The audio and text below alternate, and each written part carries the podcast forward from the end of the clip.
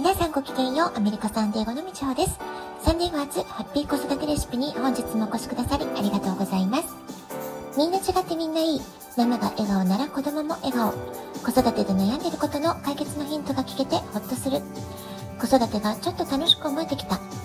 聞いてくださってるあなたが少しでもそんな気持ちになってくれたら嬉しいなと思いながら毎日配信をしております。えー、今日も昨日に引き続き一粒万倍日です。今日決断したこと、あるいは今日から始めたってことが、いずれ、え、大きな実りをもたらしてくれる、まあ、そんなね、日になっていますので、ぜひあなたが気になること、やってみたいなと思うことがある場合は、即行動ということで、今日から何か始められるのすごくいいんじゃないかなと思います。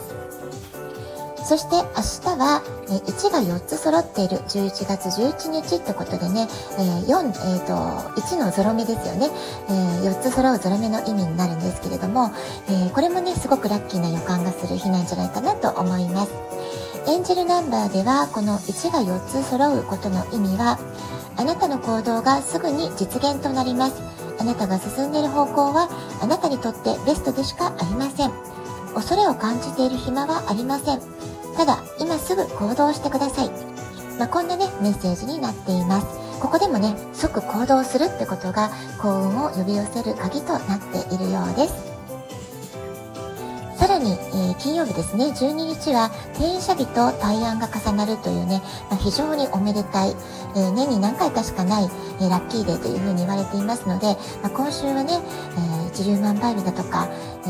1のゾロ目だとか、転写日とか、大安とか、もうラッキーなことがギュッと凝縮してまとまった1週間なんじゃないかなっていうふうに思います。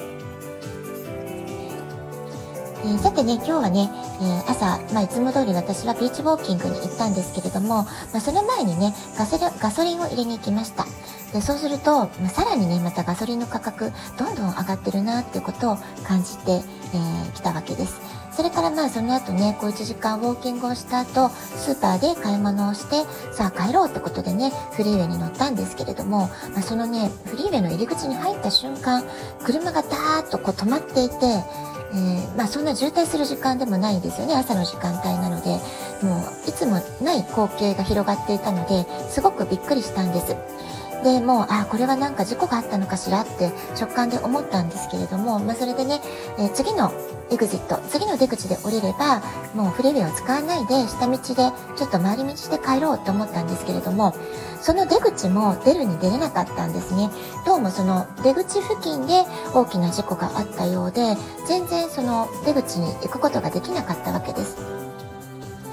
そうしてるうちに前の車がどんどんどんどん左側に寄っていくので、えー、まあ仕方ないってことでフリーウェイで一番奥のね、左側の車線に寄っていったんですけれども、まあ、どこまで車線を、えー、変わっていけばいいのかなって思うほど、一番最終的には左の一番端っこのところまで行かなくちゃいけなくなっちゃったんですよね。で、なんとフリーウェイの片側5車線のうち4車 ,4 車線までが全部塞がれてしまっていたんですね、事故処理ということで。で、大きな消防車が、え4車線中の2車線を塞ぐような形で止まっていて、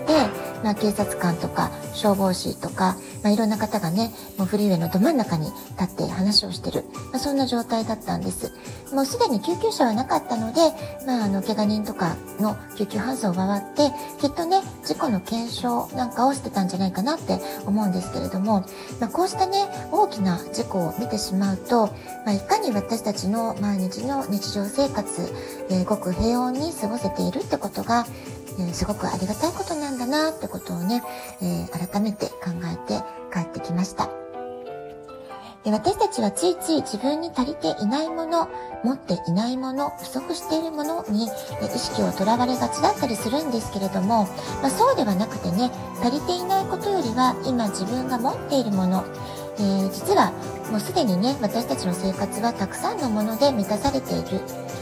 まあ、衣食住足りるってことも、まあ、あるでしょうし、まあ、そういう物質的なものもあるでしょうし、心の充足感っていう意味でも、えー、て言うんですかね、えー、小さな幸せを、えー、まあ、敏感に感じ取る心を持っていることができれば、本当に毎日ね、すごくハッピーで、あ、今日のお茶美味しかったとか、ご飯美味しかったとか、あ、ゆっくり寝て気持ちよかったなとか、そういうね、ことに、あ、幸せって思えるかどうか、そういう心のあり方、すごく大事なんじゃないかなってことを、今日はね、まあ、事故の様子を見て、改めて感じながら帰ってきました。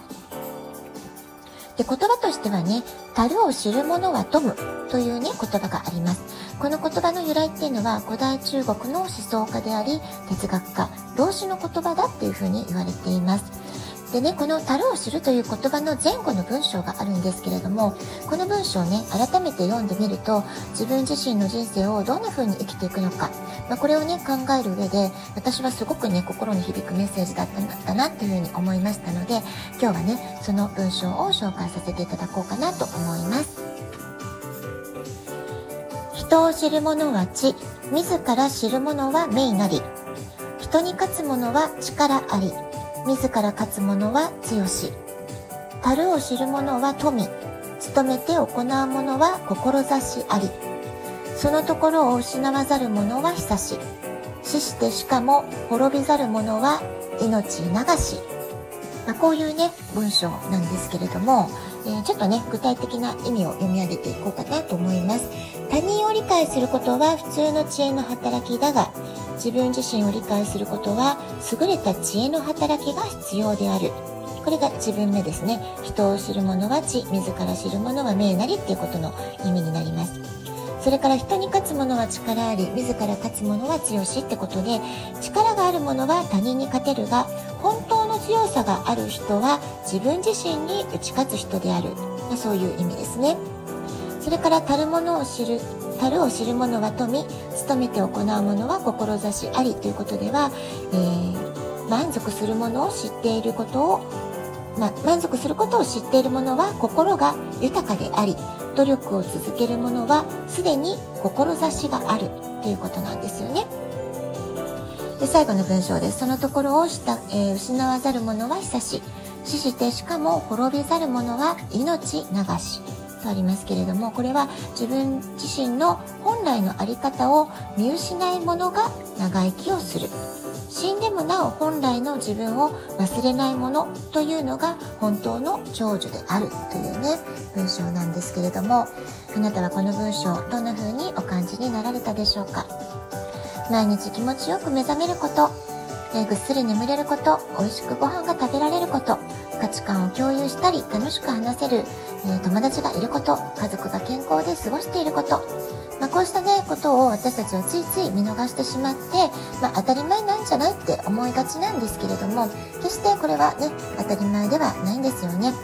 で10月のラジオトークでは宮沢賢治の「雨にも負けず」っていう文章を紹介しましたけれどもこの作も作品として発表されたものではなくて宮沢賢治ご本人が自分がどんな生き方をしたいかということについて深く自分で考えてその、えー、覚書のような形でノートに残っていたものだったというふうに言われています。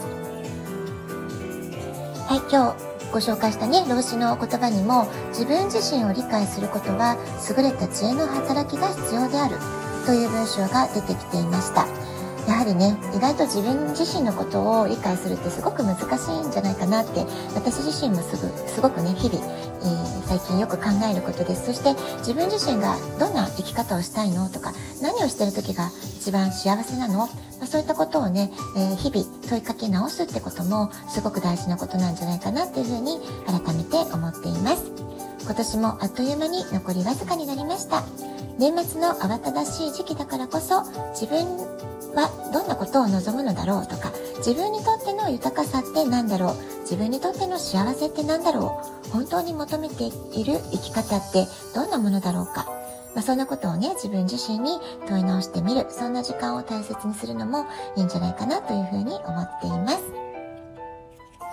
ラジオトークアプリインストールしておくとスマホからいつでも簡単に聞けます。あなたからのお便りお待ちしております。では今日はこの辺で今日も素敵なお時間をお過ごしください。ごきげんよう、部長でした。